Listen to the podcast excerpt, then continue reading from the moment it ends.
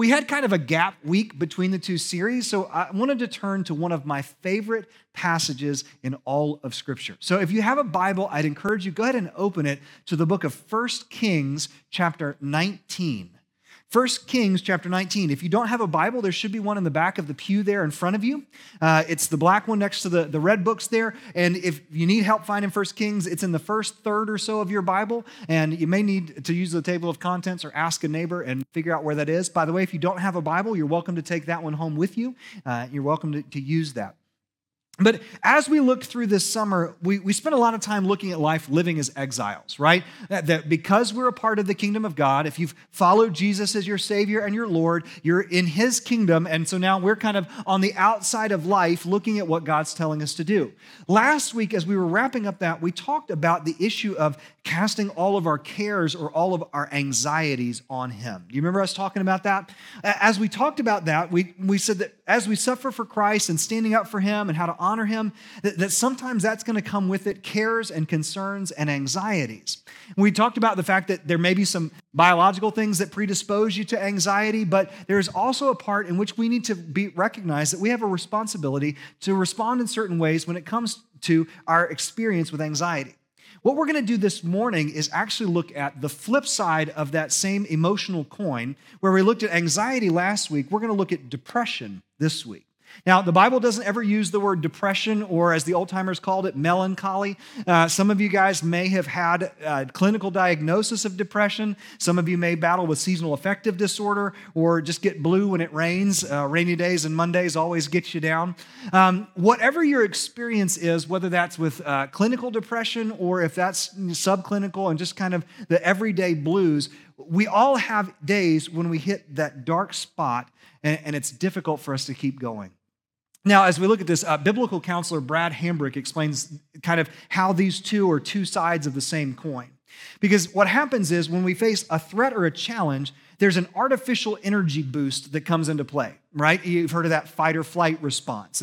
Your, your body does certain things when you're faced with a challenge. And so when you face that challenge, you get this artificial energy boost. And when that kicks in, that leads you to a, a reaction that's often characterized by anxiety right? We experience that as anxiety. But here's the problem our body can't sustain that level of energy forever. And so what happens is we go through a season where we're in this high energy state of anxiety, and then we can't keep it up. So we crash and we end up in depression. And depression is that point where, where Clinically, it's where you're so low emotionally and physically that you're not able to do things that are required for your basic everyday life. Again, you may not battle with it on a clinical level, but you have those days where you know you've been running full open, and then all of a sudden it just crashes in on top of you. Well, then what happens is maybe you go through a season, you, you get a good rest, or, or you start kind of feeling better about things.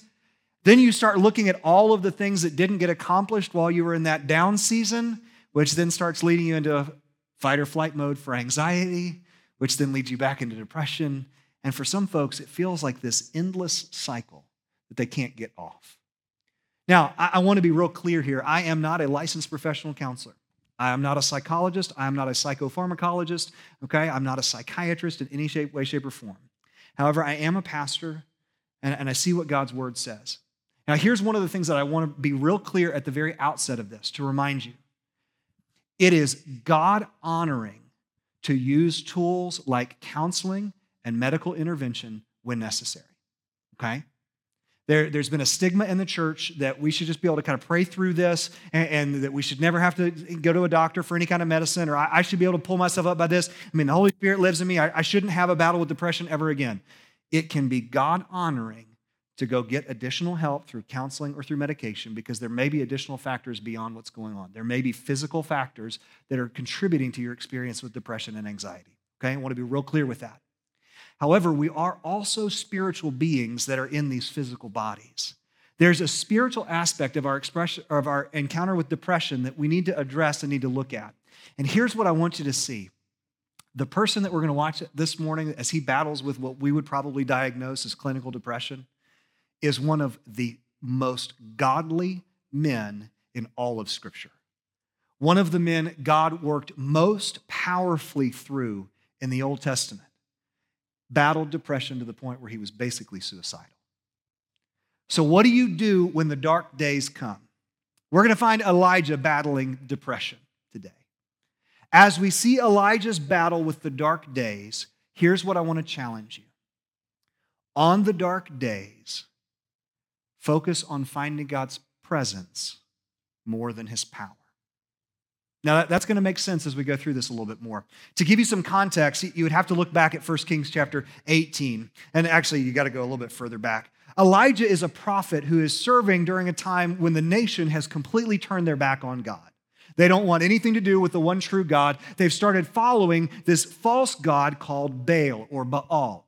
That's being led by the wicked queen Jezebel. She's the one who's really pushing the idea of Baal worship throughout Israel. And now it's finally coming to a head. God has withheld rain for three years from the land as punishment for their idolatry. And so instead of getting their attention, it's now meant to this time where now Elijah has challenged the prophets of Baal to a showdown. And it's actually one of the coolest stories in the Old Testament. I mean, there, there are so many levels to this. I think I really would have liked Elijah um, because he gets sarcastic at points. I don't know. When you get to points of the story, I have this picture of him like leaning up against a tree with his hat down, kind of yelling stuff at the guys making fun of him.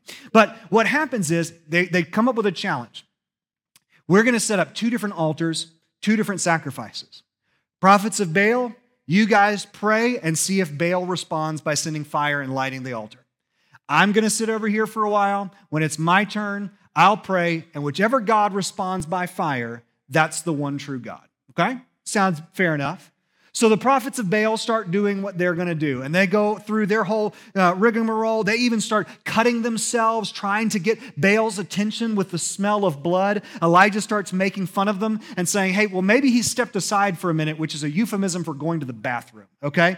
He said, Maybe your God's gone off for a minute, uh, and so just give him some time to come back. That's, I'm telling you, he's super snarky in this whole thing. They go for hours like this, and Baal, of course, never responds. It comes time for Elijah to offer the sacrifice. He's got the altar set up there with stones and with wood, and the altar, the offering set up on top of it. And then he has them do the unthinkable and pour gallons and gallons and gallons and gallons and gallons of water. Now, this was unthinkable for a lot of reasons. Remember, they've been in a drought for three years. Water is a precious commodity. You don't waste it like that. Second, you can't light wet wood, right? It just doesn't happen. Now, some of you are like, well, yeah, actually, if I, okay, go for it, mountain man. Um, but the reality is, you, you can't get wet wood to light, not without a whole lot of work. So Elijah prays and says, basically, God, show yourself strong, and God does.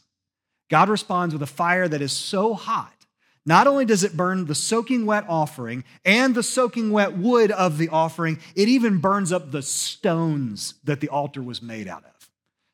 The people of Israel immediately fall on their faces and say, The Lord, He is God. They kill 450 prophets of Baal, put these false prophets to death. This is the pinnacle of Elijah's life. Like, can you imagine as a pastor getting to do that? Like, just seeing God do that and be like, I mean, you know. Then after that, Elijah sits down. It's interesting because it says that he puts his head between his knees. Dude is spent. And he, you know, he, he's sitting down, he's just, and he keeps sending his servant to go look out over the water. Eventually, you start seeing a little cloud form.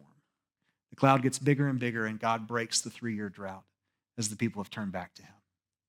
Now, as a pastor, as a preacher, to lead a nation in revival, to see God demonstrate his power in unbelievable ways, that's as good as it gets.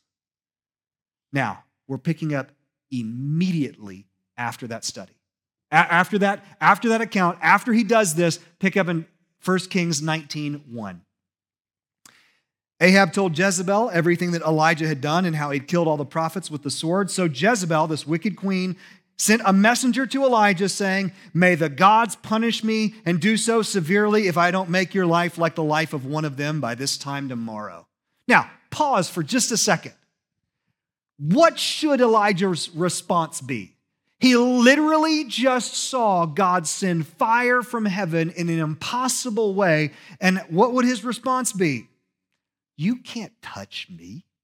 We just killed 450 of your prophets. You guys prayed to Baal all day long and not a single thing happened. Why do you think that the gods are going to do anything to me? Verse 3 Then Elijah became afraid and immediately ran for his life. When he came to Beersheba that belonged to Judah, he left his servant there, but he went on a day's journey into the wilderness. He sat down under a broom tree and prayed that he might die. He said, I've had enough, Lord. Take my life, for I'm no better than my father's.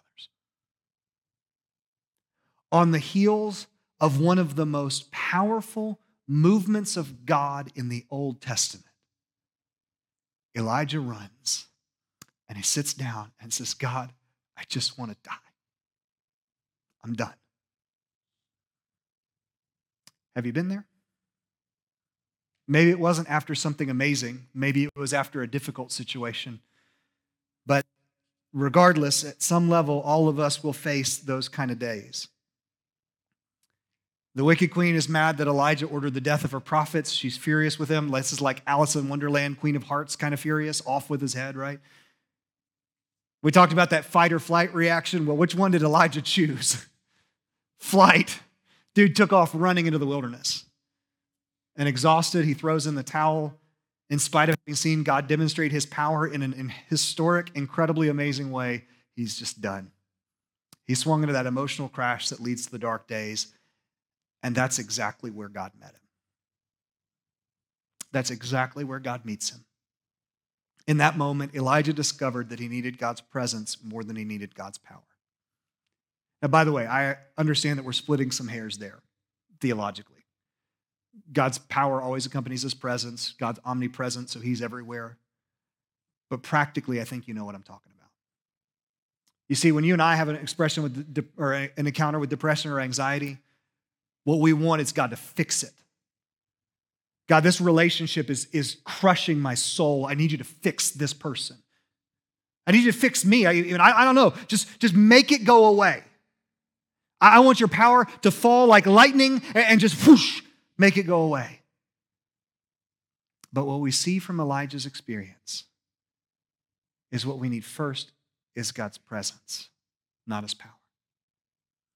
Because God's presence brings with it three incredible gifts that we see in this passage.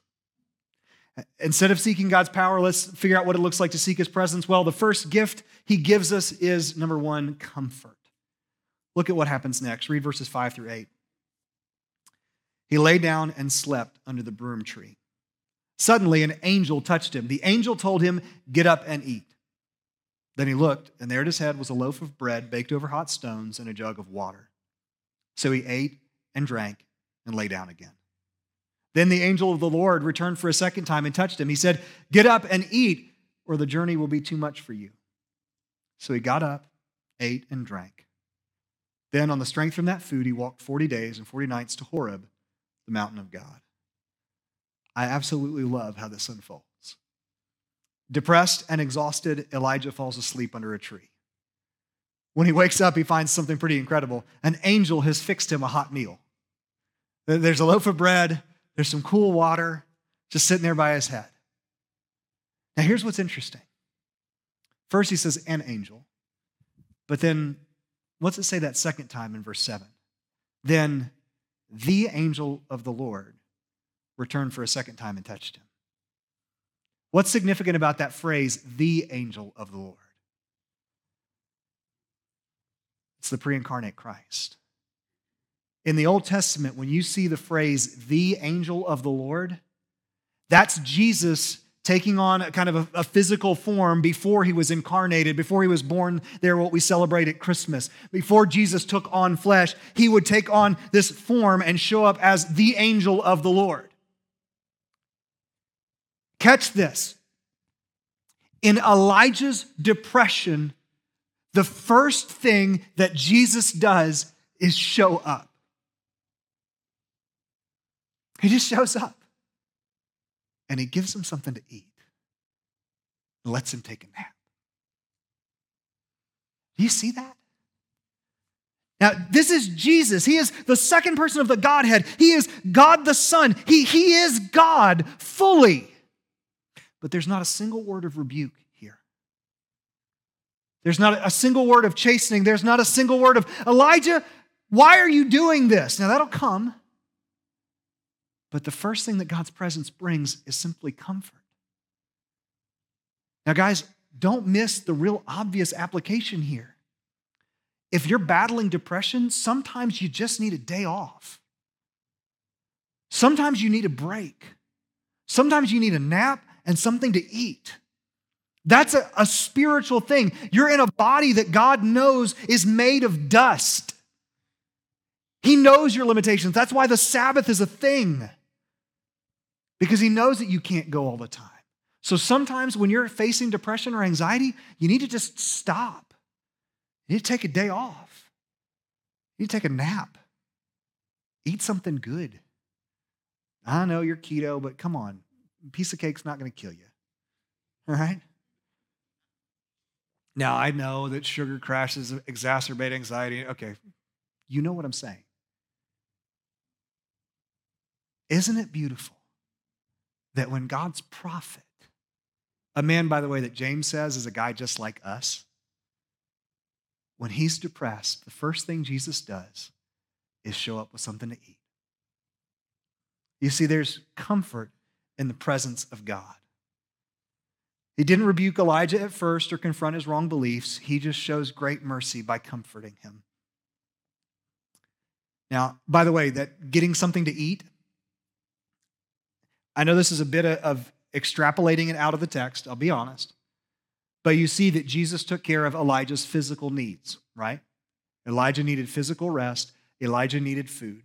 And this is one of the ways I think that God makes it clear that if our bodies need something physically, if our, if our hormones are out of balance, if there's something going on, God's given us medicine that can help our bodies get what it needs so that we can deal with the rest of it. The first thing that he does is bring comfort. Elijah was exhausted, and before God could do the work that his soul needed, he needed to rest. Now, once he had rested, God began working deeper as he wandered around for the 40 days and 40 nights. But notice that at first, there's no command. There's just a simple, gracious provision for a weary body and soul. By the way, isn't that what Jesus promises to those who come to him? Some of the most incredible verses in the Bible where Jesus says, Come to me, all of you who are weary and burdened, and I will give you rest. It's Matthew 11, 28 through 30. He says, Take up my yoke and learn from me, because I am lowly and humble in heart, and you will find rest for your souls. For my yoke is easy and my burden is light. You see, coming to Jesus doesn't mean that everything's going to be easy. It doesn't mean that everything's going to be solved, but it does mean that there's where we find rest for our souls. The God who meets us, the God who fed Elijah, the God who comforts. Paul would later, write about the same God and saying in 2 Corinthians chapter 1, Blessed be the God and Father of our Lord Jesus Christ, the Father of mercies and the God of all comfort. Paul's right there. Look, that's, that's how he's defining God. He's actually saying God is so merciful that we can define God as the Father of mercies and the God of all true comfort. He goes on to say, He comforts us in all our affliction, so that we may be able to comfort those who are in any kind of affliction through the comfort we ourselves receive from God. For just as the sufferings of Christ overflow to us, so also through Christ our comfort overflows. Before he fixes anything about Jezebel, before he addresses Elijah's heart attitude that was wrong, he begins by comforting him. Maybe that's where you need to start this morning as you've been going through uh, an episode of Dark Days, you just need to say, God, I just need you. You need to just get quiet and sit there in his presence, recognizing and acknowledging that he is there with you, spending time in his word, seeing who this God is. Just say, God, I need your presence. Heard about a guy one time who was having a difficult time understanding how he communes with God through prayer. So, what he would do is he would sit down at his kitchen table and he'd set out two glasses of ice and he'd open up a bottle of Coke and he'd pour a Coke for him and Jesus. Now, Jesus is not going to drink that Coke. But at the same time, there, there's that physical realization that I, I'm actually in the presence of God. And he's the God of all comfort. He's not just the God of who sits in heaven who's ready to zap people when they get out of line and throw down a lightning bolt because you're depressed today. Why don't you get over that? Why are you so anxious? He's the God who says, Hey, how was the nap? Here's a loaf of bread for you. And you need to eat this because the journey's too, too long and it's too hard. So why don't you just rest? So today, begin in those dark days by recognizing his comfort. The second gift that God's presence brings is correction.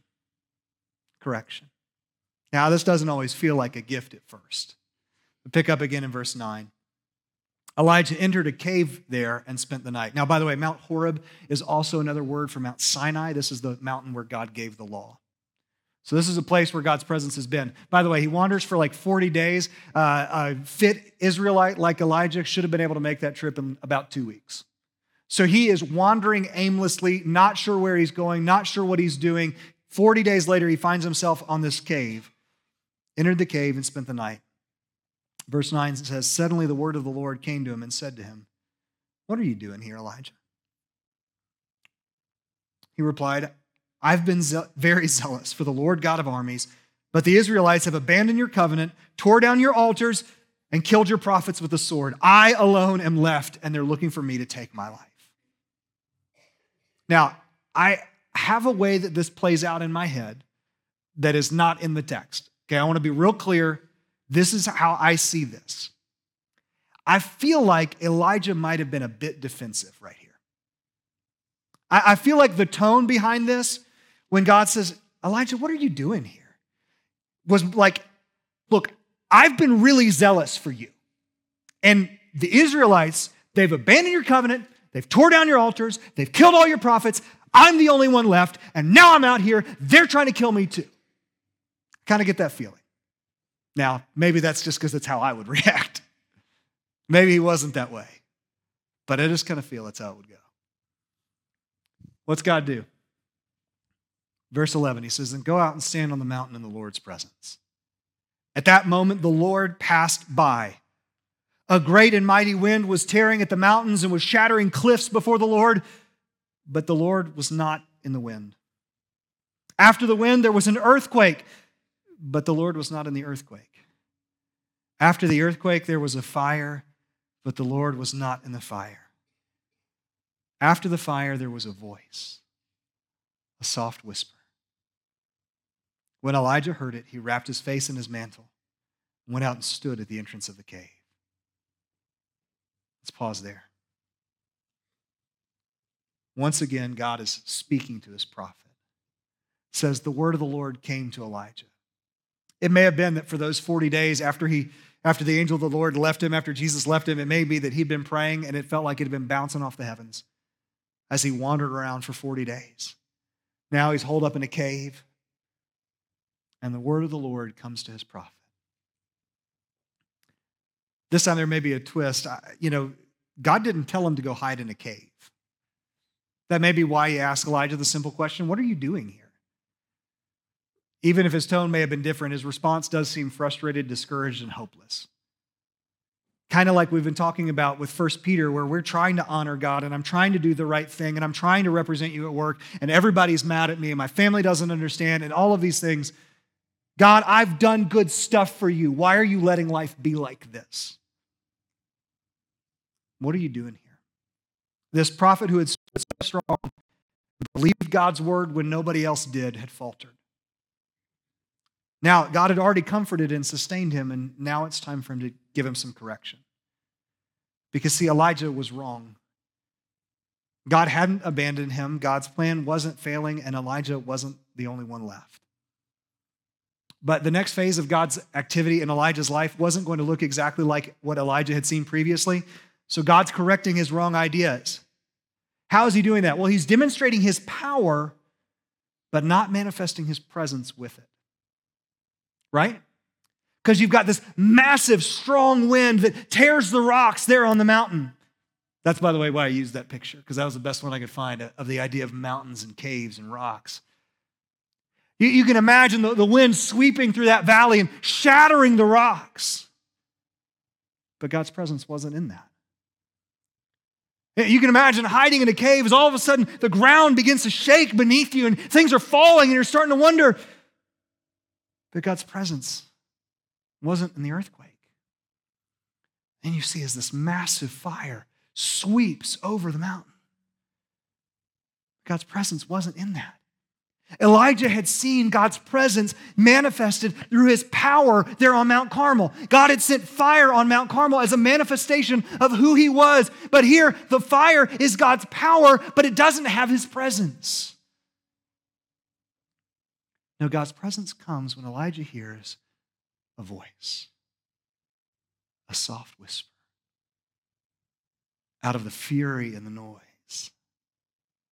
The presence of God doesn't come with the power, it comes in the quiet. It comes in the stillness in a way that only Elijah would hear. We don't know exactly why God did these things this way. We do know that this event makes a turning point in his ministry.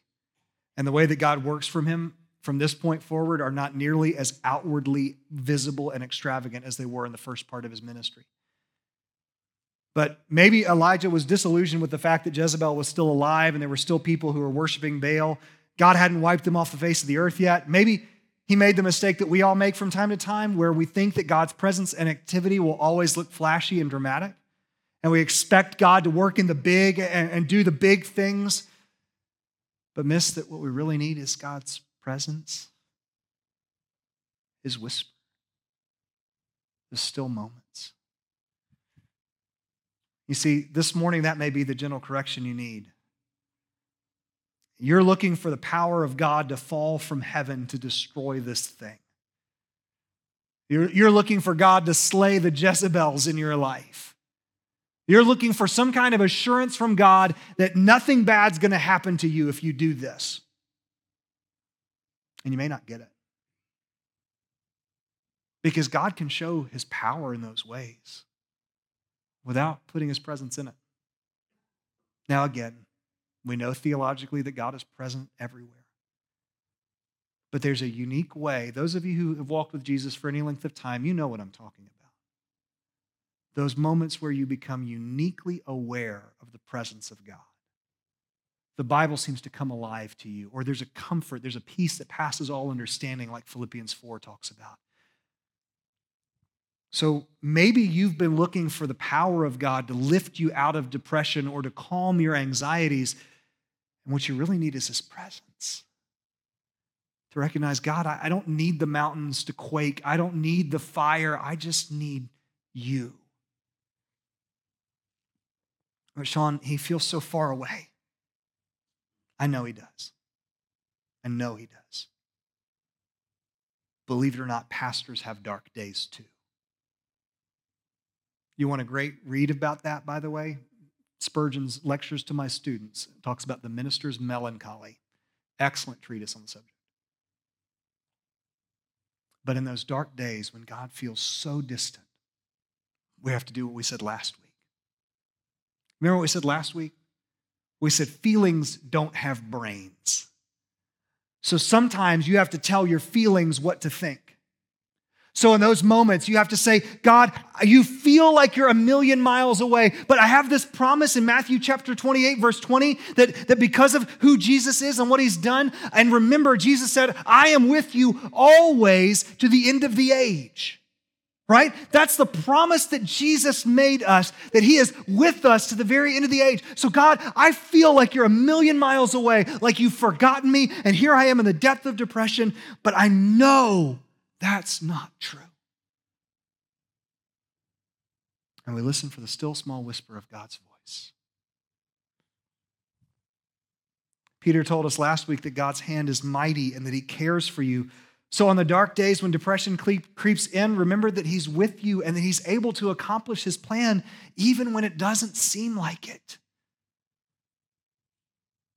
Because, see, his presence in our dark days gives us comfort, it also gives us correction, there's one more gift that he gives us, and that's the gift of clarity. The gift of clarity.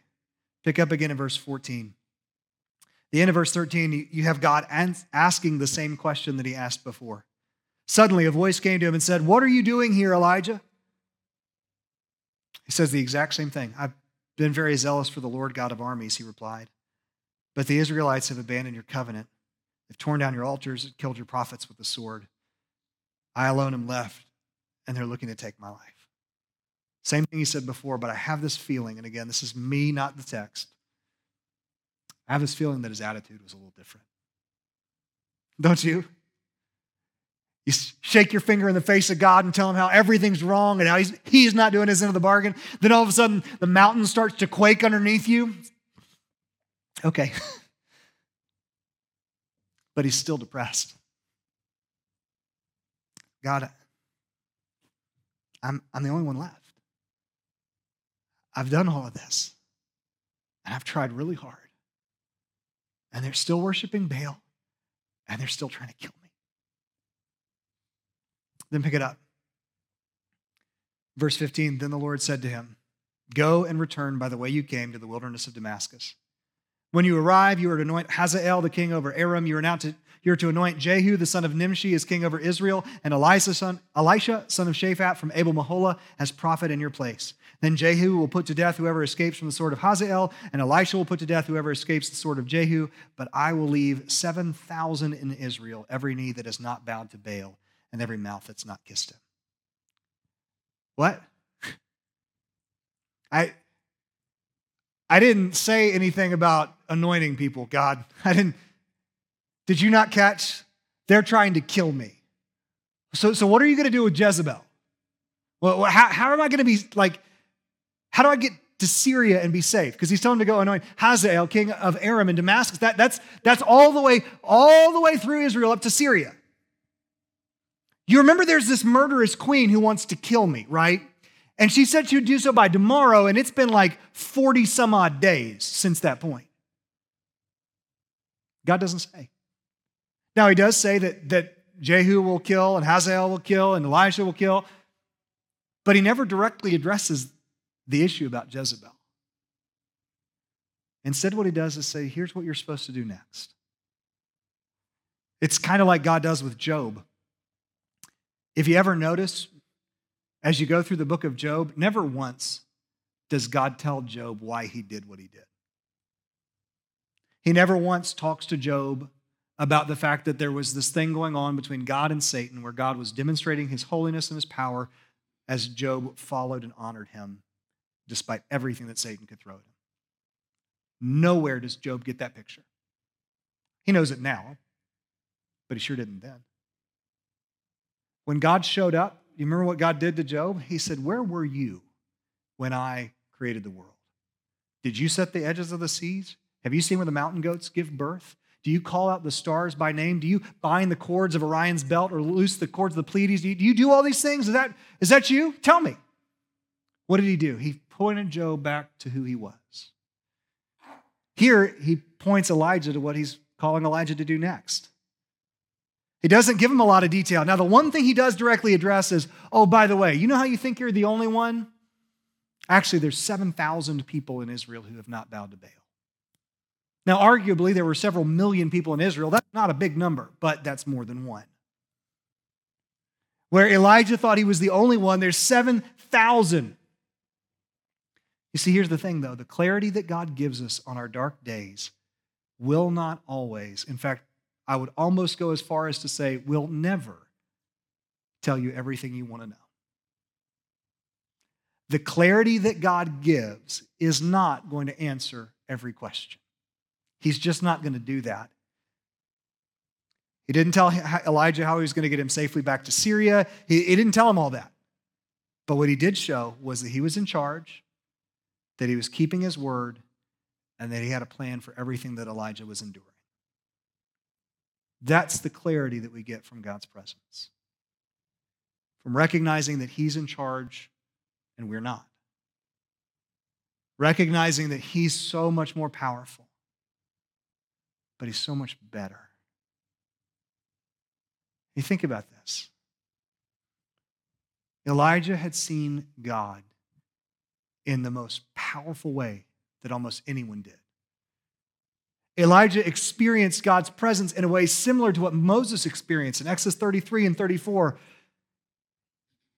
Elijah ends up being one of the guys who actually appears with Moses and Jesus on the Mount of Transfiguration when you get to see Jesus in all of his glory for this brief moment. But he got his eyes off of God for just a little bit and got depressed. So when Jesus met him that day, he brought him comfort. As God guided him through that wandering period, which, by the way, you notice it didn't get better overnight 40 days that he wallowed around in this. But then God gave him the correction he needed, which was, You're not looking at me as I really am. And God gave him clarity for what's next.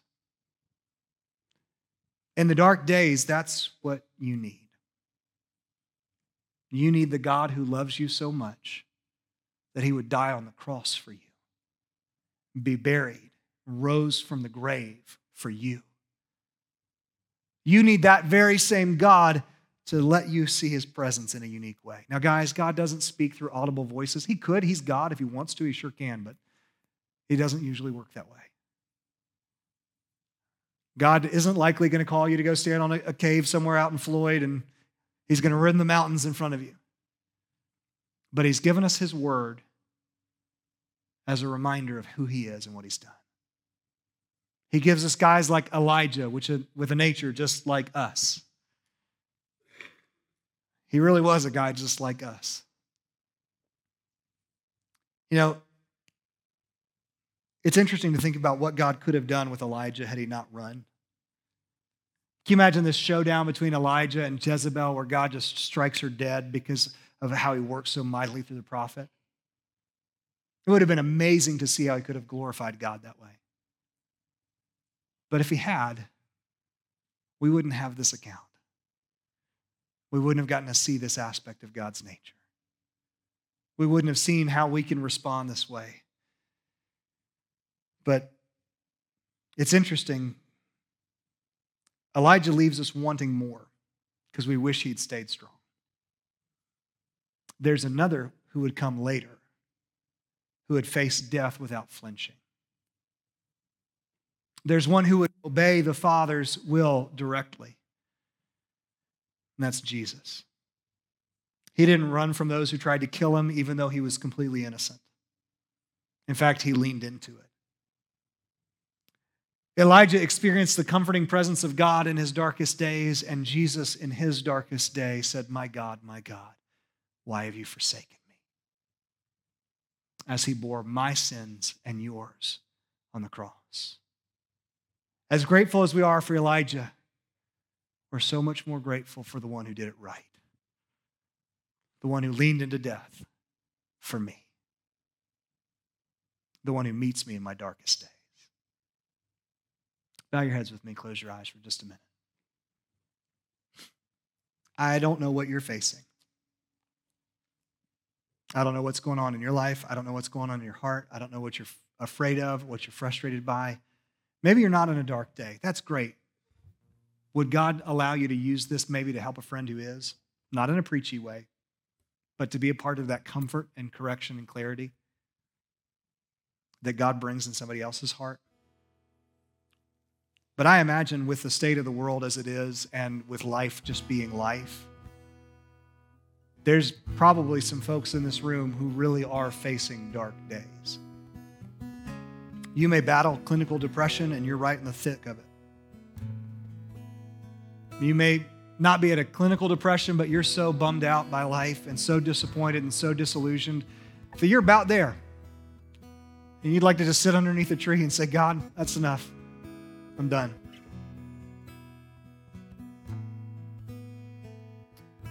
Right now, I just want to pray for you. I want you just to sit there in the presence of God for just a minute.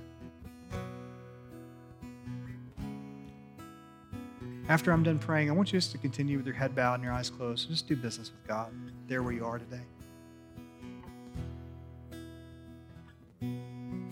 Father, I know I know that there are people who are likely listening to this who may not have ever told anybody about how dark their days get.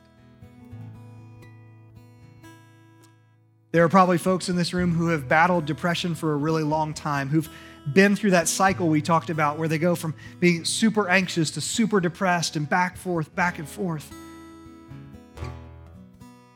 In those dark days, God, would you be so near to them? We thank you that you are the God of all comfort, who comforts us in every affliction the God who corrects us when we get off track, and the God who gives us clarity about what you're doing. So, Father, would you please, please, in the lives of those who are feeling those dark days today, would you fill them with an awareness of your presence in the way that only you can? God, would you help us as we get out to, and leave this place? I know we're getting ready to go out in just a few minutes, but as we go, would we not leave your presence here, as it were, but to stay focused on you? As a church, not a church father, but somebody from years ago has said that we would practice the presence of God in those difficult conversations in the dorm, in class, in our apartments, in work, in the doctor's office, when we get the news, in the quiet moments in our home when we're laying in bed and staring at the ceiling and can't fall asleep. Would you fill us with your presence? God, if there's somebody here this morning who's not yet placed their trust in you, would you draw them to yourself to show them that you are this incredible God who died for their sins and was raised so they could have life, who comforts us, who carries us. So help us to do business with you.